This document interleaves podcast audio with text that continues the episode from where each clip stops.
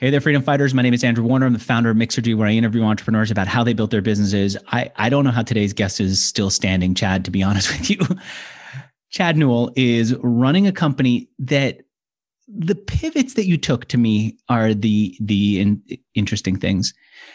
Because Chad, you had a business where you you found a way to get photographers online. Actually, even going back before that, you had a business which was doing photo, which was well, you know what? Let me do this. Instead of me telling it, I'm going to say this to the audience. This is a guy who found the model several times and still had to pivot and pivot and change and start over.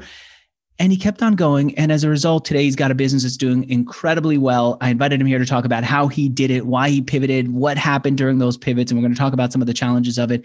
And I, I got to tell you, Chad, frankly, as an entrepreneur who's who's gotten things to work at times, it's freaking exhausting to say it worked and now I've got to move to this other thing and then bring the same level of energy to the new thing. I want to hear how yeah. you did it. All right. Well, yeah, mm-hmm. it's either tenacity or insanity. I think it's probably a little bit of both. You know what? It's also agility. It's I, yeah. I, have tenacity. What I think I also sometimes have to do is just let go of the bone and decide whether it's the bone that I want to eat or the the thing that's on the side. Yeah. Um, and you've been very good about doing that. All right, I should introduce Chad Newell is the founder of Snapwire. It's a marketplace that connects talented visual creators with businesses and brands that need on-brand content, custom content. Basically, if you need photos taken the idea that I had actually, Chad, here's the better uh, way to explain it. Chad and I were kicking around this idea that maybe what I want is uh, photos of the offices of the top 100 startups in America. Well, I can't fly around there. I can't take a photographer and fly to every one of those places. I go to snapwire.co and they'll set me up with a team of people who will take those photos. I get it up on my site and suddenly I've got photos that, that look great for That's my right. site, right? You manage That's right. Yeah. Snapwire does you know visual content at scale where you have lots of lots of locations or lots of things to document or we'll do custom content library story arcs where we need to build a story around visual content either in stills or video. And um, the story starts way way back. Yeah take me to really... the, the very first business that you created was uh, a company called Media Bakery, and that was out of the belly of Getty Images experience. When Getty Images, this is how old I am, when Getty Images decided to enter the online stock photo space, they bought a company called the Image Bank. And the Image Bank was a transparency business, believe it or not, that had yet to go online. Not too many businesses were online at the, at the time, but Getty knew that businesses would need to go online. And as a stock photography agency, you typically had to have a paper catalog to tell art buyers what it is that you actually had to offer. So the idea of getting rid of the paper catalog, which was expensive to produce, and bringing that online at 72 DPI files was a novel idea. So it was actually one of the first industries to actually enter the online arena, even before Amazon. But as Getty Images bought this company, it sort of launched a career in visual content for me where it was clear that we were the redheaded stepchild of the visual content space. Not eh, nobody really wants to use stock photography, but at the end of the day, you have to because you can't afford custom content. And so maybe even as part of my story, where I sort of resented the idea that I was a stock photo schlep, if you will. Not that there's anything wrong with that, but I would literally be pulling slides as a kid to show art buyers what I thought was a good image of the snowboarder. This was, to, this was roughly what year?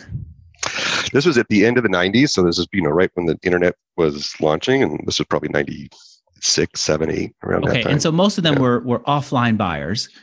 Yeah, I mean, the whole industry was offline because the internet didn't really get widely adopted until okay. the late 90s.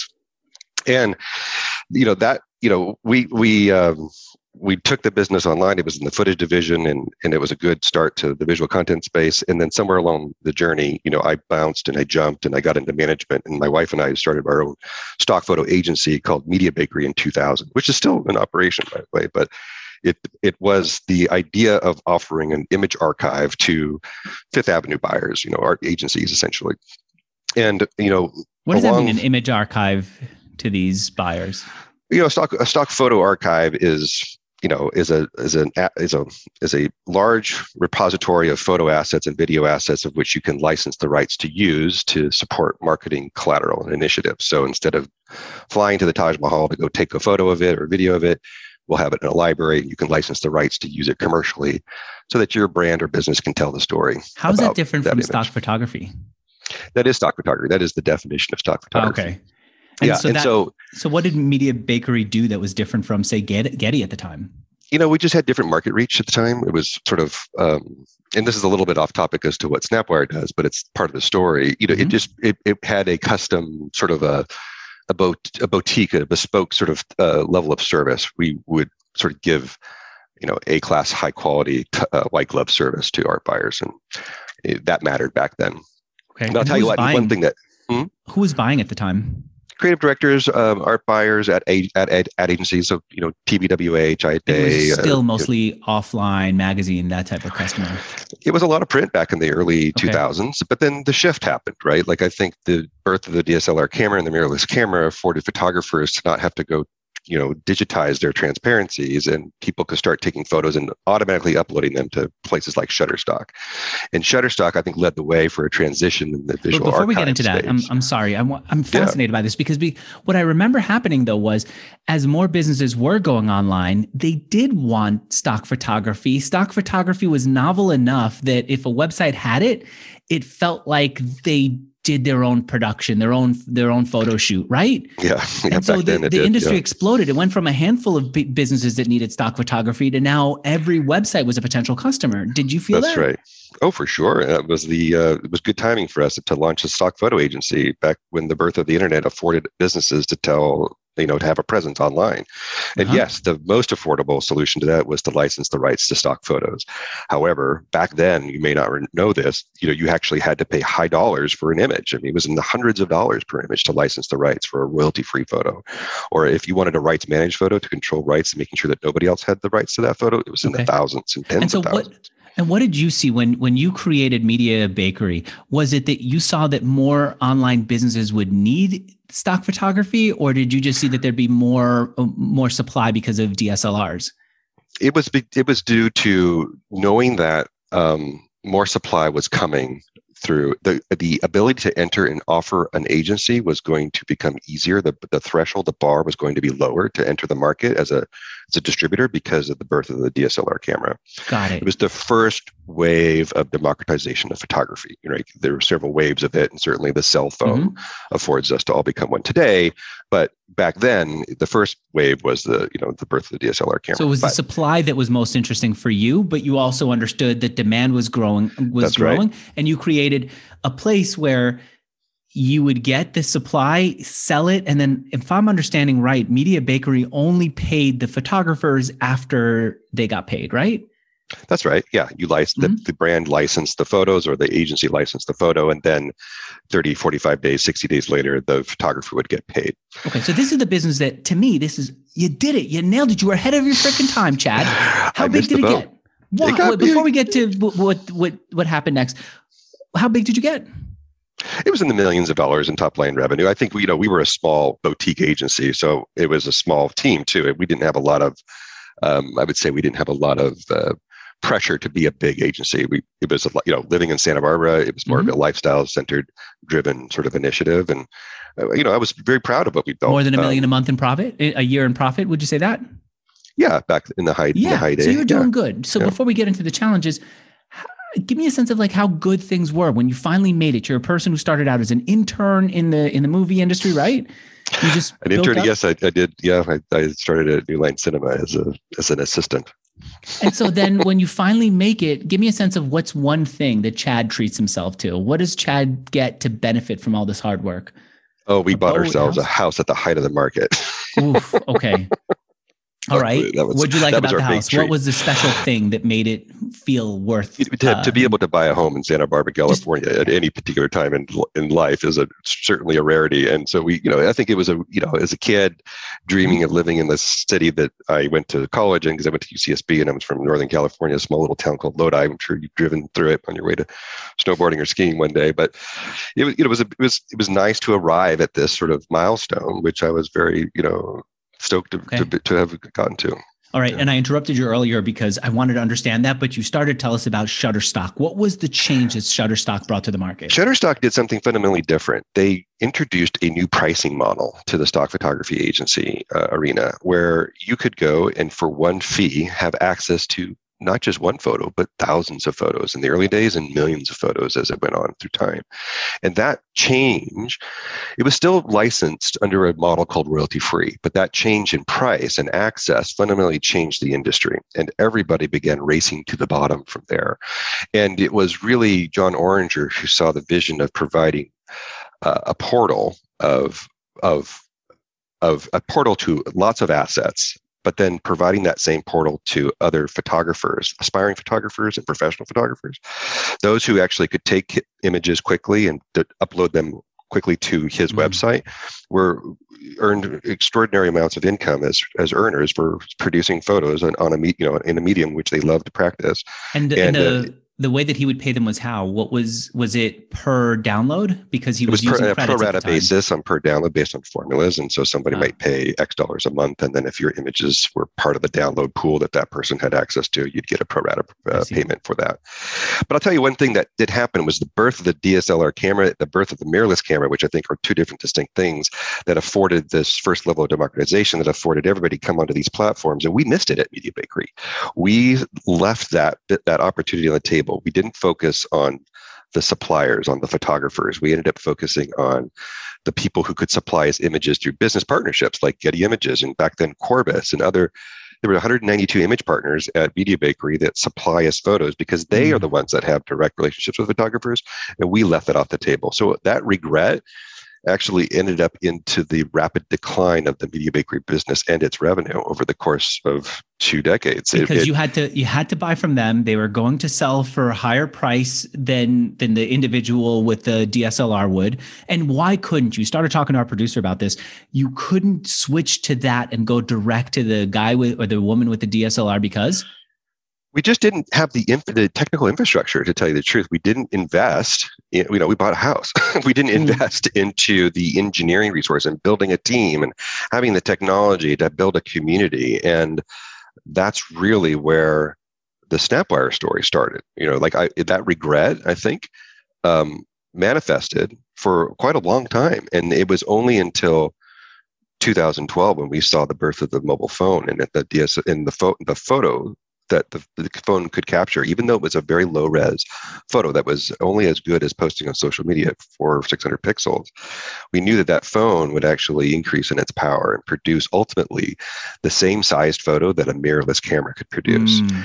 And that's when we knew that we had to get into this game and capture the attention and the aspirations of the aspiring photographer who was going to start their journey on Instagram but eventually fall in love with the medium of photography. Because back then in 2012, it was just filled with photographers. There was no brands or commercials on that thing, you know. It, and they then uh, would traverse into their own first digital cameras, and mm. we wanted to be there, right there, right there when they started becoming. Uh, hashtagging brands and that whole behavior, we just saw that and just knew that if we could somehow get in front of them to give them a chance to feel like a pro, that we'd have a pretty good chance of of having a a pretty good start to an ecosystem. All right. John Oringer, by the way, became a billionaire. From what I understand, he was New York's first tech billionaire from Shutterstock. Yeah, he, he did just fine. Yeah. Did that hurt watching him do that? no, I was really proud of, of what he did. I, I you know, even though it, by you know technically competitors, you know, and but just to see the growth and his see the focus. possibility. Yeah, and still, Media Bakery it was still profitable and you it looks like made a sharp break. 2013 is the last year that it's on your linkedin profile but 2012 is when snapwire comes on. How hmm. how hard was that to say you know what? I'm actually going to step away from this thing yeah it was pretty calculative. I mean we were really dedicated to making a hard i was really dedicated to making a hard break against the business that i founded to go chase this opportunity. And um, it was you know like every leap of faith it was scary. You talk to friends about it. You can't you know you know uh, imagine what the outcomes could look like. But um, literally after drawing it out several times the ecosystem that i was having in my head i ended up meeting a, an investor named Allen Morgan.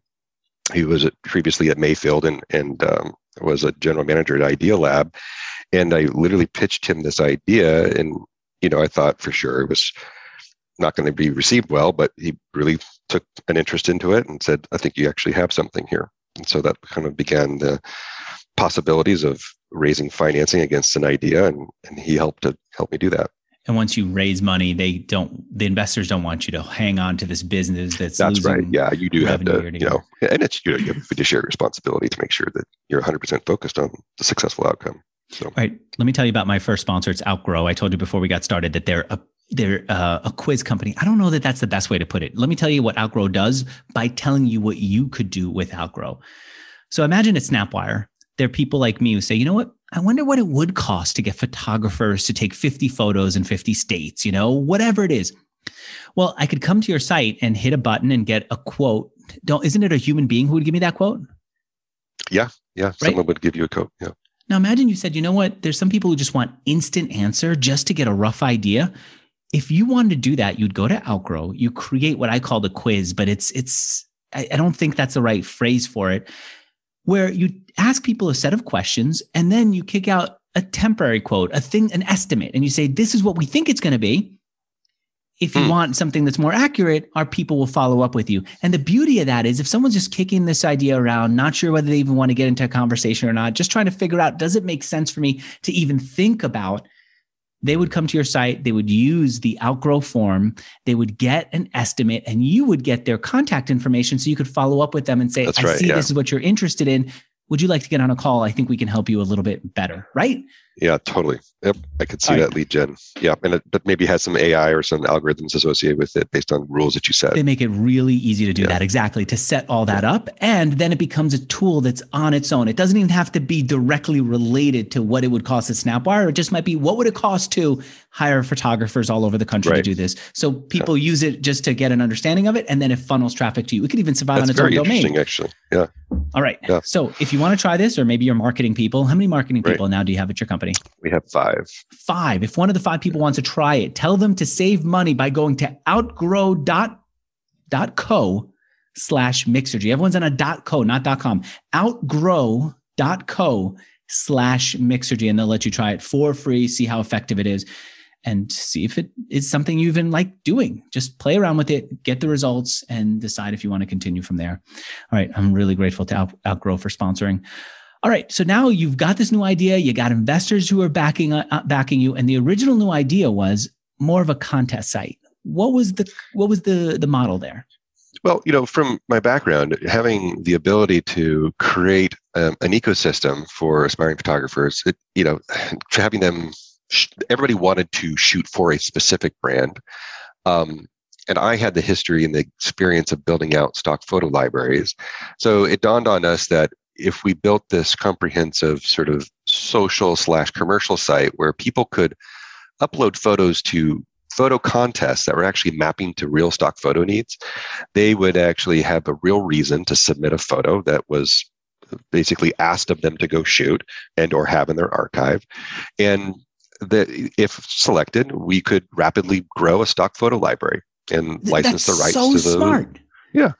So, so, smart. So what you're saying is, look, anyone, uh, if you're discovering that people, for example, now during COVID, face masks are the thing. That's right. You know that your clients are going to need more photos with face masks. You say, hey, Show we've got a contest. Yeah. Show us your best face mask situation right. for, and do they they win a prize? Do they also get a percentage of the sale?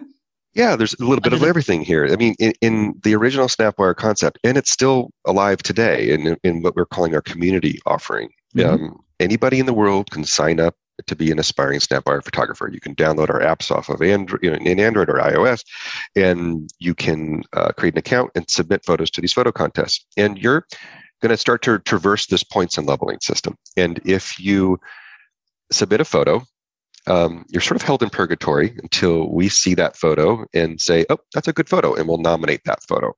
And of course, the best nominated photos rise to the top of the feed. But as soon as your photo is nominated, you start to earn these points. And those points, the more you earn, traverse you through these levels. And there are five. But as you start to have successes, and successes are defined by nominations and also photo sales in the photo archive, the library itself.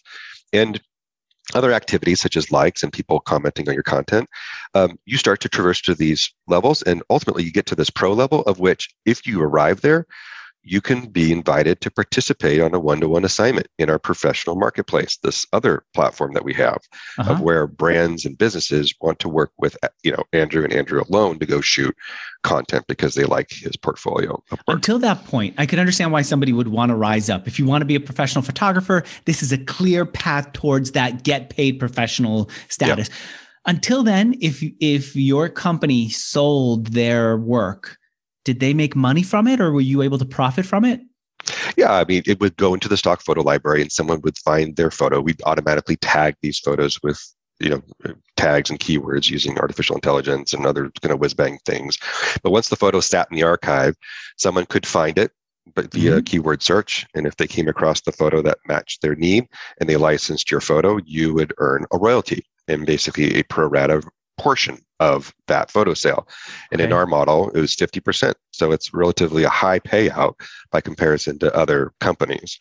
Um, just worth noting that okay. most companies pay you know less than 10% on what the list price uh, is ah. for a photo and we would pay up to 50% okay so this made total sense now you've got uh, you've got a pipeline to get lots of creative work you've got a way of engaging the community before they become good it's like you found right. the rising stars exciting where did you get the photographers? How'd you get them to come in and participate in this? You know, funnily enough, people look for opportunities to sell their photos all the time. And so, as an entrepreneur in the you know in the marketing world, SEO and SE, SEM, it was the intent was relatively low lying. So we were quick. We quickly built our community. I think um, month one in 2012, we, you know, I think we got to somewhere to 20 or 30,000 registered users who wanted to play the game, and it quickly grew to 250,000 users by year, year 16, and by 17 or 18, we were damn near a million, and I think we're way over a million today. So okay, it's, so, sorry. there's a lot of people who raised their hand and wanted to go do this. By the way, this is amazing. So again entrepreneur get something that works. Another time you're going to tell us about a pivot. Before we get into the pivot why is it that I can't go into the Internet Archive and see what the site used to look like? Did you change your name from Snapwire? yeah, we did. We were snapwi.re and in the ah. Wayback Time Machine. If you go to snapwi.re, go to the Wayback Time Machine, you'll see some early iterations of the oh, website. Oh, got it. Snapy, W-I. Yes. Uh, got uh-huh. it, got it. This yeah. was like a thing that was popular at the time. Ah, yeah, now right. I'm seeing yeah, all your that. changes. Got it. Okay. Yep. So, and so we, you know, if we, um, we decided to make a domain change for SEO purposes and other marketing initiatives um, when we replatformed, and we replatformed last year. Before and we get into the, part of the pivot, yeah. Why did you replatform? You said, wait, actually, one more thing. Did you charge a monthly fee? Did you did you do the Shutterstock formula? We do. We um, because it's still alive and it's still there. You can go and license the rights to a single photo, or you can subscribe and license the rights to packs of photos, essentially. Okay. And so you could subscribe to get access to the stock photo library offering for sure. And one thing that we built in this early version of Snapwire was this like I said, a promise that you can work one to one once you got to the pro level. And you know, you kind of fake it until you make it. So early on, we didn't have that many pros, and so we never really worried about what this one to one relationship would look like because we had some time on our hands to figure that out as we got there. Well, it ended up early on. People levitated to that and said, oh, that sounds absolutely amazing. You mean I can actually put in a request for a custom stock photo? Sure, let's let you try doing that. And so we created the ability for the user community, the buyer user community, to uh, put a request out for a, a, stock photo in the form of a photo contest. Um, and funnily enough, we would have individuals say, hey, and I'm using this to be a little bit exaggerative, but I'd like to have a elephant balancing itself on a beach ball in Tahiti, and my budget's ten dollars. so you had this like misalignment of because stock photo buyers used to buying photos for dollars, not thousands right. of dollars, and it just we ended up having a really hard time getting the buyers to understand that when they ask for custom content that there's a production associated with that if it's not already existing, and that's going to cost a higher price. And so we tried all kinds of UI tricks in the form, and but it, we really struggled. I mean, we really struggled to to launch this early version of custom content on a one-off basis. Okay. And then you were starting to say that you had to replatform. When did you realize that this wasn't going to be the model? I think we realized when this, as I described, it wasn't working with the one off photo basis, but it was you know, it was a happy accident one day when Google called us and said, look, we see that you actually have a lot of photographers in a lot of different areas, and we want you to take pictures of exteriors of points of interest for us for the carousel at these locations. And can you guys go do it? And of course, as a young, scrappy team, we're like, we can do anything. Of course, yes, we can. And we ended up being forced to realize that the tool that we have, well, it's uh, produces and it affords any brand or business to launch an infinite number of photo contests, but each are a photo contest, not really a production for one, uh, one specific photo. And I think the fundamental change was and is when a buyer wants to have a photo, a photo, it is centered around a specific workflow that is associated with one image on a website or one image in an email. It's when a buyer sort of looks to produce a set of photos that that is effectively a production. And so our model shifted from one-off asset ass to doing shoots. And what we call those shoots today are creative briefs. So that's what was the initial um, impetus for for replatforming, and we did that you know, again, a couple of years later after that first ask from Google, uh, just last year, because we realized that we wanted to build a more robust offering, a more robust tool set around this assembly line that exists today around content production. In order to make that change, you couldn't just say, Google asked for this. There must be hundreds, if not millions, of companies out there that want the same thing that Google does. It just was a unique thing you had to figure out what was similar that other businesses would want. From what I understand, it was going through Alchemist Accelerator that helped you figure that out, right? Yeah, the Alchemist How? Accelerator. I think, yeah, I think Google was the first, like, hmm, maybe we you know, stock photography certainly is a business solution, but it's much more of like a prosumer business solution. It's not really an enterprise solution. Mm. And I hmm. think when Google knocked on the door, it made us realize that we're actually an enterprise solution, meaning there are lots of enterprises that actually have to tell their story at scale. And Google was just the first example to illustrate that. And by the way, this was in 2017. And guess what happened also in 2017? Brands and businesses realized that they had to have a relevancy on social media. So, what was four content pieces a month for a big brand like PepsiCo became 4,000 content pieces a month for them. And so, they either had to turn to their expensive $4.2 trillion advertising agency industry to go get that content produced at scale, or they had to go build those teams in house. And so, the trend line became lots of brands and businesses started to develop in-house creative teams to go literally scale and produce all these visual assets for social media because they had suddenly had to live in those channels they need to create that many images because they were on instagram on facebook et cetera and they wanted right. Uh, i don't think this is a great example because coke does something different on instagram but say a company like coke might want a beach photo of their bottle right? They might, but their product was in the image. Yes, right. Right. It, was, and it had to be authentic. It had to be in the image. It, not photoshopped brand, in. Not photoshopped in, and that's a different. You know, uh, social media taught us authenticity, and, and when brands and businesses sort of needed to have be beholden to the same sort of standard, they needed to produce content differently, and so that's sort of what led to the rise of lots of visual assets for these people and affording us good timing to have our services and, and our platform being a, a tool set for them to go get that done. So, how did being in an accelerator help you discover that? Yeah. You know, um, happy accidents happen. And I think when of the rounds of financing we were looking to to accomplish, one of the investors suggested that we sort of relook at what we're doing and provide an opportunity to look at going into an accelerator. And to be honest, I didn't think that was something that was a fit for me. I was in Santa Barbara, I had a family. There was no way I could go to San Francisco. Alchemist is located up in north, up in the Bay Area, and and I just can't tell you how grateful I am that I ended up ended, ended up going into the Alchemist Accelerator for all the disciplines that the accelerator taught us. It taught us enterprise sales cycles, how to build a customer advisory board, how to fundraise, what to specifically how to build a pipeline for, for VCs, how to pitch, how to build, create a pitch deck. There's just this infinite amount of learning lessons and pattern recognitions from sales all the way to fundraising. And when you're a young company trying to go to market, I'd say Snapwire has been trying to go to market for a very long time, you know, and, and finally did, was able to go to market. Um, you just need that a lift. You need that discipline and acumen. With uh, customer advisory board, how are you able to do it with enterprise customers? I mean, the you know the simplified version of that is to say, hey, Mister at large brand, you know we see that you're an expert in your field we'd love to have your advice and counsel on helping us grow and shape an offering that you would think that your division would would benefit from and you know just that simple discipline of making sure that you have a customer advisory board of which you can lean on but then also offer them a pool of you know create a pool of shares for them to uh-huh. tap into gives them um, equity into just at least it just it's a shaping it's the, it shapes their mindset significantly. You're not suddenly selling them something. You're actually soliciting feedback for them to participate and build a solution just for them.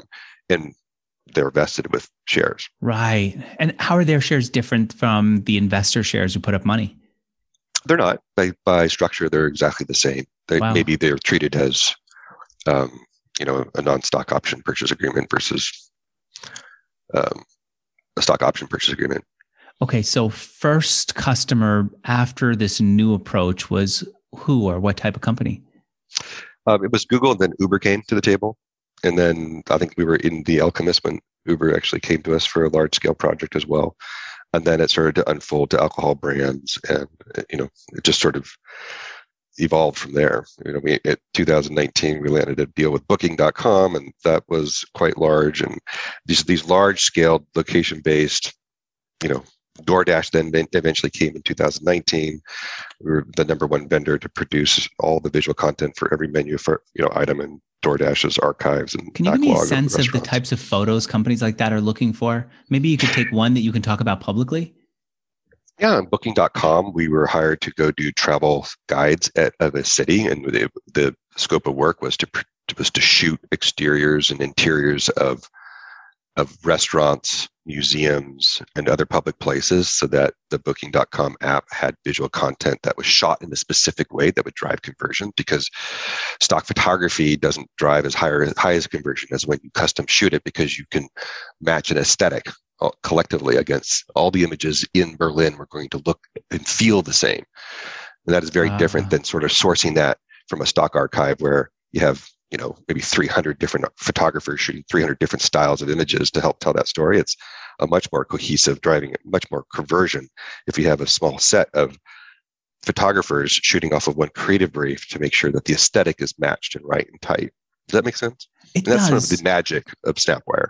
So, Chad, how do you pull that out of a customer? How do you get the right information from a customer to be able to create an aesthetic that photographers all over the world who aren't coordinated, who aren't talking to each other, can recreate, can live up to? It all starts. It all starts with the brief, and that's when we replatformed. That's what we decided to do is to make sure that there was this one centralized record of truth that had all stakeholders collaborate and articulate around their visual creative needs. And that is typically in any agency, brand, or creative department, a creative mm-hmm. brief. And once the creative brief is identified and other stakeholders approve that, then you can release that creative brief and use it as a training tool for the creator to go create that content.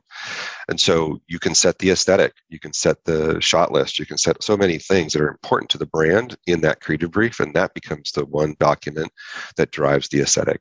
And we've done that now in our platform as a way as a tool set so that the assembly line associated with creating content is optimized, provides stakeholder approvals, and is efficient as well. I um I thought of you as a software company because so much of what I've seen is about how to coordinate. How much do you think of yourself as a software company versus a matchmaking company?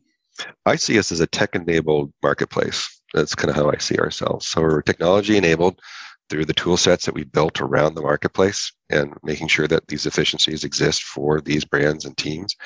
And um, but certainly we're nobody without our creator marketplace and our creator community. And it's beyond matchmaking because our while our software and our technology matches somebody to a specific need based on their skill sets and also what is being requested, um, we get involved. We ensure we curate and we make sure that our customer success managers are ensuring success as this need travels through the assembly line. All right, I want to talk about my second sponsor, and I'd like to bring you into this because my second sponsor is a company called HostGator, which hosts websites. My site is hosted on on HostGator, um, but it also could host uh, marketplaces. Chad, if you were thinking about a marketplace today, what what ideas would you kick around for a marketplace? So maybe somebody who's listening to us might say, "I'm going to run with that idea on HostGator." Uh, fintech. Fin- what fintech marketplaces do you think need to Well, exist? I, think marketplaces have enormous lift to the participants in the marketplace when you provide a payment solution. If you think about it, enterprises have procurement teams, and suddenly you have to have approvals and contracts, and you have to have each and every vendor. You know, the marketplace is connecting two sides. You try to get out of the way, right? Well, if a marketplace can connect two sides and help facilitate payments, I, I think that you are building a Uh, you're saying valuable any marketplace. marketplace that connects and facilitates payments. And it's not enough facilitates to just connect; it's the payment process that needs to happen easier. I think it's just it's it's juice. I mean, it's juice that can really provide a lot of value to the marketplace, and it's something that Snapwire, you know, invested in and, and does. That we facilitate the payments. It's important for us to control payments and to facilitate the payments both to the supply side and to the buy side.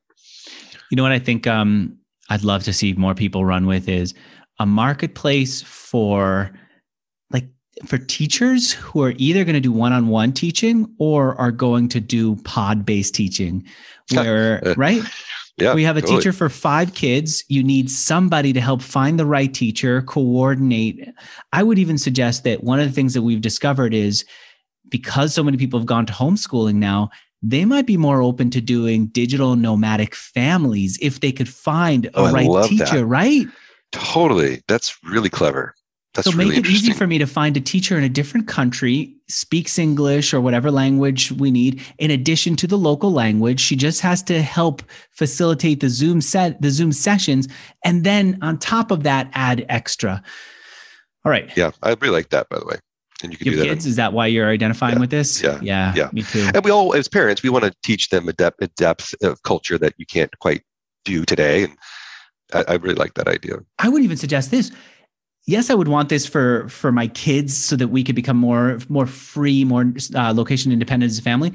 I'd even say sometimes as a family when we go away on a trip like spring break, summer break, I don't want my kids with me all day and they don't want to be with me all day. Yeah. I'd like to find a teacher who can say, here's what we're going to do. Today, drop them off at the museum. I'm going to do museum day with your kids.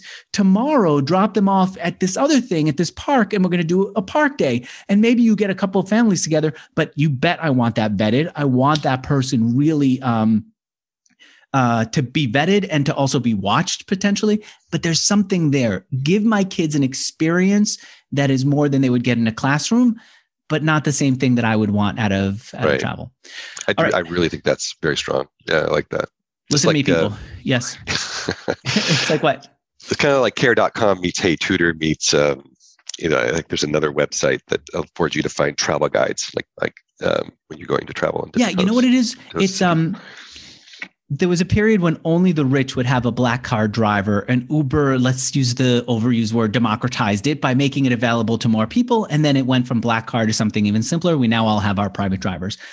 There was a period when only the rich had governesses. I feel like the governess, if you watch these old movies, you could see she taught the kids in some, uh, what was it, Harriet the Spy? I love that movie. She taught Harriet by taking her through the neighborhood, right? Give everybody access to that. And I think we've got something. All right. I'll close out the ad by saying, listen to me, people. If you are, I always have to close it out by saying, listen to me, I guess. I'm from New York. Where are you from? california You grew up in California. Yeah. Uh, Lodi, you said, right? lodi california I always have to talk like a New Yorker. Listen to me, people. If you take that idea or any other idea and you want to run with it, go to hostgator.com slash mixergy. When you do, they're going to give you a low price platforms that are just so easy to build on, but also easy to take to someone else if you're not happy with them. That's how confident they are that you're going to like their hosting and you're going to love what they do for your business. And it's in a, it's inexpensive if you use my URL. Limited time, go to hostgator.com slash mixergy and they're going to go even lower than they have before. Lock in that price right now so you can start creating your ideas. Hostgator.com slash mixergy. You're you're kind of entrepreneurial. I would have thought that you're a photographer. I've got photos of you where you look so freaking cool. I was a little intimidated to talk to you. Um, but were you an artist or an entrepreneur or a combination of both growing up? i was a creative kid for sure but i was always sort of the entrepreneur i mean this is coming from a kid who he and his brother would do paper routes we would stop off at her neighbor's house pick her flowers and try to sell the flowers back to the same neighbors so Did that work? It, it was. It worked. out of, obviously, clearly out of empathy, she was wise enough to know that we had just destroyed her garden. But um, at the age, I guess we were cute. I don't know. But that's chutzpah. That's a set of yeah. right? It's it's tough to get kids to even go and talk to an adult and buy, you know, go get the pizza from the pizzeria without having an adult go speak for you. To for you to say, "I got these flowers you want to buy." Where did that come from? That that guts, that confidence. You know, I think uh, I think it probably half genetics. My grandparents, my mm. you know, we were you know second generation immigrants. I think like they they were sheep herders and grape growers. You know, they just had to make it their way, like from Italy. You know, it's just. And my dad. Did you grow up around the house where your dad, your family would talk about um, the types of things that they did to get by, the things that they did to sell? Oh, for sure. You did. Yeah. yeah. What's one of the stories so just, you remember?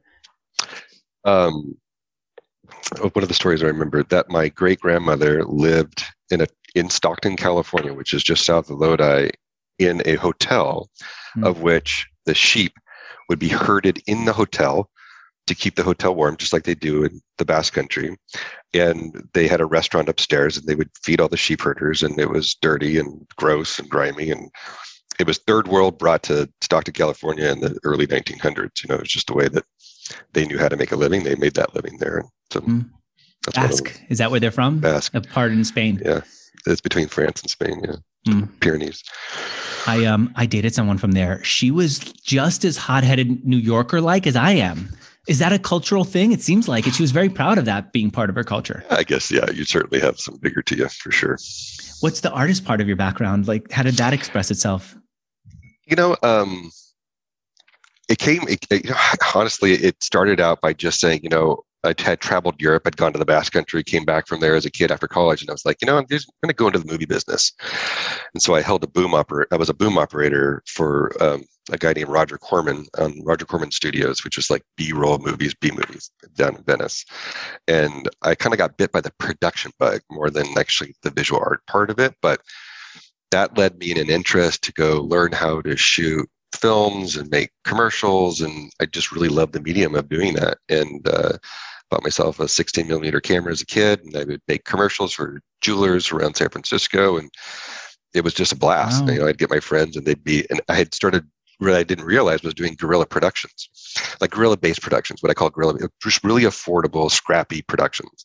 And it turns out that's exactly how and why our community is successful at producing this visual content today on Snapwire is that they're effectively these young, aspiring creators who are just hungry to create and they'll do almost anything and everything to kind of get that job and get it done on, and do it within a price point because it's mostly driven by passion that um, that really echoes I think by youth when I when I was doing it I see them on YouTube. These these photographers will talk about just like we entrepreneurs will talk about the first dollar we made and how we got the 1st mm-hmm. like real profession. They do videos talking about how they made the first dollar by selling stock photography or by yeah. finding this online gig. And I, I hate to say it, I get really excited and wound up in their story for some reason. Right. Yeah. Um, and that's kind of why we existed. You know, it's like why we we, uh, we why we were so successful on onboarding so many creators in the creator community side of things so quickly, I think, is that we were really aspirationally driven. You raised money. We talked a little bit about it, but part of it was equity crowdfunding. What was that process like? How was it? Pretty hard. Um, we were um, we were one of the very first companies under the Jobs Act to test the waters. Believe it or not, it's a campaign thesis that is related to equity crowdfunding. And early on, there were so many unknowns. We had, had been approached by um, StartEngine and WeFunder, but I think SeedInvest was the first company that came out to us and said, "Hey, I think I think you got a good community. You have the good chops to go and do this." And um, a lot of energy and effort um, was put into generating campaigns to our own community to have them invest. And you know what? There was a lot of interest. I mean, we raised like over $13 million of indicated interest for people who said, yes, I want to invest in what you're doing. And I think the shortcoming of crowdfunding is, is that you really have to get it right when you're trying to determine what the price of the shares are going to be and to make sure that the audience that you're talking to can afford that. And I think we got it wrong in the very first crowdfunding exercise we did. We offered it um, our shares at $600 a share, I think, or $600 investment um, to aspiring photographers who can barely you know afford coffee. Ah, so you're saying you should have made that, you should have reduced we should have dropped that point. threshold way way lower. So maybe more shares, lower price per share, so that low, there's more participation. Price, yeah. Ah, and we did that on the okay. second equity crowdfunding campaign that we did with WeFunder, and it was much more successful. WeFunder, you did one hundred eighty-four thousand dollars. Yeah, and by contrast, I think it was a hundred something and change on on StartEngine, but the uh, number of investors, you you know, you look at different metrics for for raising money. Um, and by the way, this was bridge money by definition, right? This wasn't the big money that we raised in our Series A, but you know, this was money to kind of get us through our transition and our pivots, and so uh, it was important. Uh, it was an important part of our life uh, when we did this. You know what though? So I, I see uh, StartEngine, one hundred sixty-eight thousand dollars roughly. Um, that's like what one angel investor would put into a business. Yeah, right. It was a lot of it was a lot of work for very little proceeds. But I'm telling you, we didn't we couldn't go to the angel network, right? We had because we had done that already. so we well, we still were needing more runway to prove out our model, and um, you know, necessity is the mother of invention. And and for me, we were sort of seduced by the big opportunities of big financing, big big financial raises, and we were obviously disappointed at the numbers that we ultimately yielded in proceeds. But I think the the uh, the dream of having it be a much more successful outcome was there. And you know, you go today, there are very few companies that raise large, large amounts. Most of them are in this hundred, hundred and sixty-five thousand dollar range. So that's the lesson on crowdfunding. It crowdfunding has raise. not worked. I mean, not yeah. it hasn't hit its um, potential. What has is these like AngelList funds where yeah, one right. one person right. raises yeah. a big amount of money and then goes invest. It's weird that that's that that took off more than people banking in the single. Yeah, I think it's just part of the about. journey. You know, I think that they had to go through this crowdfunding thing to to uh, to see how the syndicates would actually unfold and how they would work and be successful. Uh, but you're right. Yeah. I wonder why. I, I would think that there'd be more of an appetite for investors to say, I get this one business. I love this business. I'm going to bank on it, as opposed to, I like this investor. I'm going to bank on him. And it's usually I think everybody likes 20%. I think when you're, you know, you're going to invest in crowdfunding because you're that passionate about the product or service for sure. And that's why I think if you look at crowdfunding portfolios, there's a lot of bars and liquors, things like that, that are tangible things because you, you're, it's like a supportive way of getting access to the product or service, right? But a company like Snapwire, you kind of want to lead. You know, you just people that are investors or invest wanting to invest will find comfort in a lead investor, and I think that's uh, why these ah. syndicates work. All right, can we can we talk about your co-founder in the business? Yeah, I've got Ryan Dwayne or my original one. There was one that's not there anymore, right? Yeah, a guy named Sky Gilbert joined me when we first started our journey early, early on, and um, and shortly after we kind of got going, you know, we we parted ways, and um, and it was a it was a tough. It's, boy, you talk about things that kill startups. I mean, losing a co-founder, whew, that's right up there with them. Like it, the risk at dying was high there. I think just by morale alone, nobody wants to break up or not move on. Yeah. If yeah, that person's leaving, if that person's out for yeah, whatever reason, then what the rest yeah, of us don't know. Right, totally. So, at any rate, um, that was a really hard time, and um, it provided a lot of doubt. But I was convicted on the idea and convicted to make this thing work. And this is the insanity, the tenacity sort of comment again. You know, we stuck with it, and today, I, you know, I'm probably a little unusual. I've incorporated another new co-founder whom I absolutely adore, Ryan Dwayne. He's currently the co-founder and COO of the business, and together, he and I and another team member had entered into the Alchemist. So we kind of got retrained and retooled all together in 2017 when we went to the program and um, came out with this sort of new focus on the enterprise and have been building the business together ever since. Your wife, are, are you in business together? I know you guys started together. We started Media Bakery together. I met her actually way back when I was a kid pulling transparencies at the Image Bank. Wow. um, yeah, we built that Media Bakery business together. She runs that Media Bakery business today. Um, but yeah, we we don't. She's not involved with the business in Snapwire's business. And you're yeah. together still. But we're still together. Impressive. For a second there, I said maybe I should have checked beforehand. Right. Yeah. No. No, no we survived.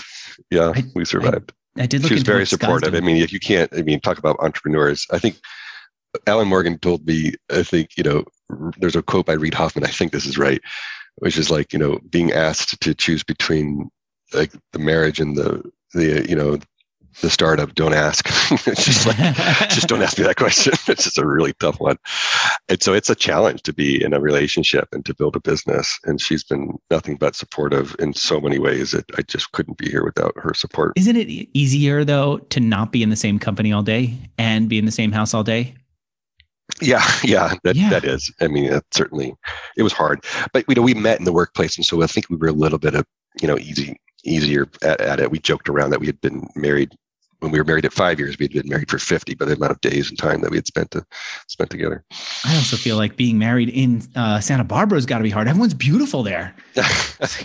um, all right, this is this has got nothing to do with nothing, but I took a look at Sky's business. I guess he's he's running Hitch now. It's part of Remaker Labs. It's got this beautiful carafe, which I guess it's like a water bottle carafe. Anyway, really nice design. Yeah, he's an exceptionally talented designer, and um, I would say that the designs that he uh, made um, for, for Snapwire's uh, early mobile apps are still in place, and the community site are still in place. Uh, his original vision and the way he thought say, about the product was exceptionally talented. Every, usually, when I go through the Internet Archive and take a look at people's sites, there's like horror shows in the past, but right. we've overcome them. No, your stuff is so good. Like so it's timeless. Yeah. Yeah. It's just great. Yeah. I mean, everything that That's, I've seen going back in time for you, Chad, is just I could see an aesthetic. I can see a care for design. I told you when you and I connected, you had the right headset on. You weren't just going to use whatever piece of garbage mic came with your computer. You're good right. to go. You care about this stuff, and I appreciate that. All yeah, right, Of course. For, for people who want to connect with your company right now, snapwire.co is the place to go, right? That's correct. Yeah. All right. Are you guys big on Instagram? Should we send people there? Yeah, we're uh, we're Instagram as well. Handle Snapwire, and um, you know, best way to connect with us is through you know the demo request site. Um, we're servicing brands and businesses all over the world to produce custom visual content, and be happy to introduce you guys to our solution. So. All right, and I'm going to just follow you guys on Instagram right now. I just found it. And I want to thank two sponsors who made this interview happen. The first one, if you've got an idea for a website or you already have a website, get the right host for it. And that is HostGator. That's who hosts my company here at Mixergy. If you want them to host your site, get the best price available from them. And frankly, get tagged as a Mixergy supporter by going to hostgator.com slash Mixergy and if you want to create a calculator, a quiz, anything like that that will help you get you leads, but also be functional for your audience, go to outgrow.co slash mixergy. That's outgrow.co slash mixergy. Chad, thanks so much for being here. Thank you, Andrew. Enjoyed it. Thanks for letting me share my story. Thank you for doing it.